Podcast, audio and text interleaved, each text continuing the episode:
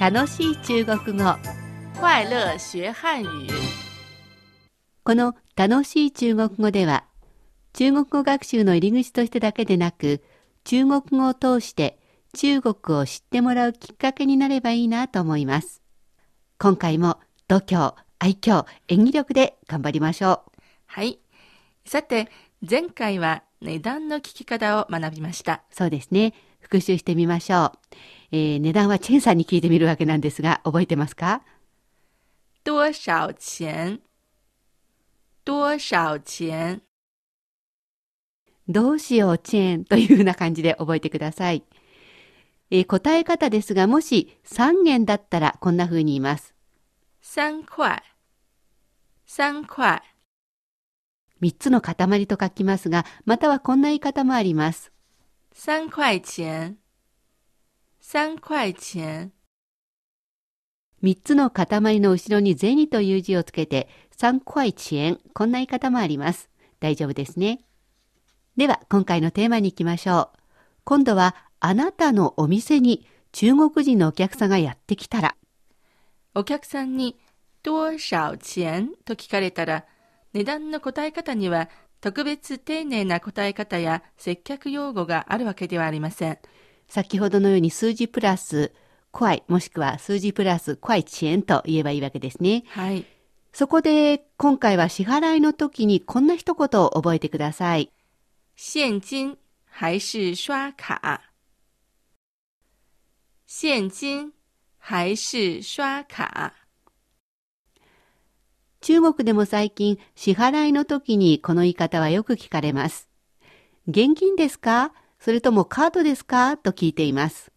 現金は日本語と同じ現金。刷卡は印刷の札。刷カードを時期に通す時の動作を言います。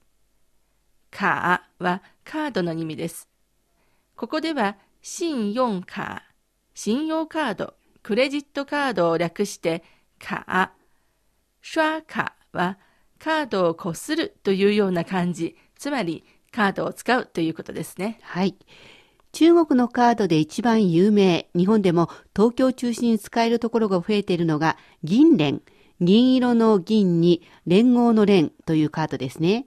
銀聯ですね。さて、えー日本で買い物するのってもちろん値段は日本円なわけですが、ちなみに日本円は中国語でこんな風に言います。日元、日元、人民元の人民というところを日本の日に変えるわけですね。はい。えー US ドルはどんな風に言うかというと、美元、美元、さっきは日本の日に元と書きましたが、今度は美しい元と書きます。えー US ドルはお札が綺麗、美しいという理由ではありませんよ。アメリカは中国語では美国となるので、アメリカという意味の美を元の前につけて、美元となるわけです。はい。アメリカは中国語で書くと美しい国となるわけなんですね。はい。中国語は表意文字ですからいろいろ入れ替えができて便利ですよね。ではここで中国語講座担当の先輩講師のインタビューをお届けします。今回は先週の土曜日に引き続き、白美恵アナに伺います。さてあの、白さんが、はい。えー中国語講座を担当してよかったなと思うこと、大変だったなと思うこと、気をつけていたことっていうのはどんなことですか？はい、あの中国語講座担当できたのはね私の一生の幸せで今でもそう思っていますよ。当時この番組は局からも大事にされて私もこの番組を通じて中国そして中国語が好きな多くのリスナーの方々と知り合いになりました、彼らは情熱的で友好的でそして日中両国の民間交流に全力尽くしてくださいました、うん。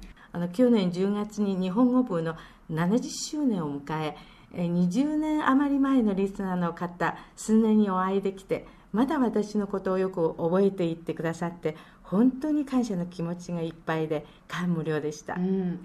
本当にリスナーの方って嬉しいですよね。そうですよねあの、中国語講座を作っていてテキストも作るんですよね。そうですあ私がいた時には中国語講座の番組は常に放送1年再放送2年の形でした再放送の時には私は他の番組を担当するほか次のテキストの編集が始まりますうん、でも私は一人で中国語の世界というヒアリングのテキストを編集しました、うん、当時は部内での意見が分かれていて、はい、うん、私の意見ではリサの方の多くは趣味で中国語を勉強するので、うん、あんまり難しい内容は避けるべきですね。そうですよね、はい、でも部内ではねもう一つの意見があって、はい、それは中国文化の奥深さを皆さんに伝えるように割と長く思想的なものがいいという意見があります、うん。あんまり難しいのは放送だと難しいでしょうかね。そうですよね、うん、当時は本当にみんな趣味で勉強したんですよね。うん、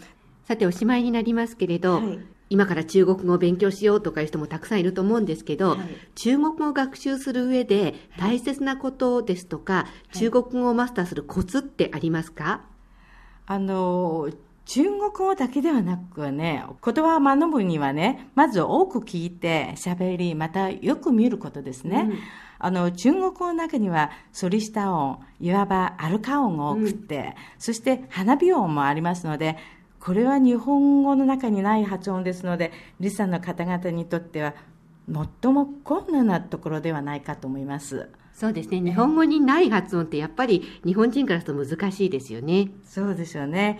でも、こういうことに気をつけて意識的に練習さえすればできると思いますよ。うん、はい。なかなか特徴をこうよく理解して勉強すればいいってことですね。そうですね。うん、中国は今大きな発展を遂げ、中日両国の間には政治、経済、文化など各分野での交流が頻繁に行われ、すでに互いに依存し、総合発展の新段階に入りました。中国語をマスターすることは以前よりもっと大きな役割を果たせ、同時に両国人民の間の総合理解に役に立つことができます。じゃあ皆さん頑張ってください。応援します。ありがとうございました。はい、どうもありがとうございました。中国語講座担当の先輩講師、白美恵アナに伺いました。えー、昔はまあいろいろ大変だったんだなと思いました。さて、そろそろお別れの時間です。次回の楽しい中国語はいくらですか？多少钱の応用、多少を学びます。いかがでしたか？楽しい中国語。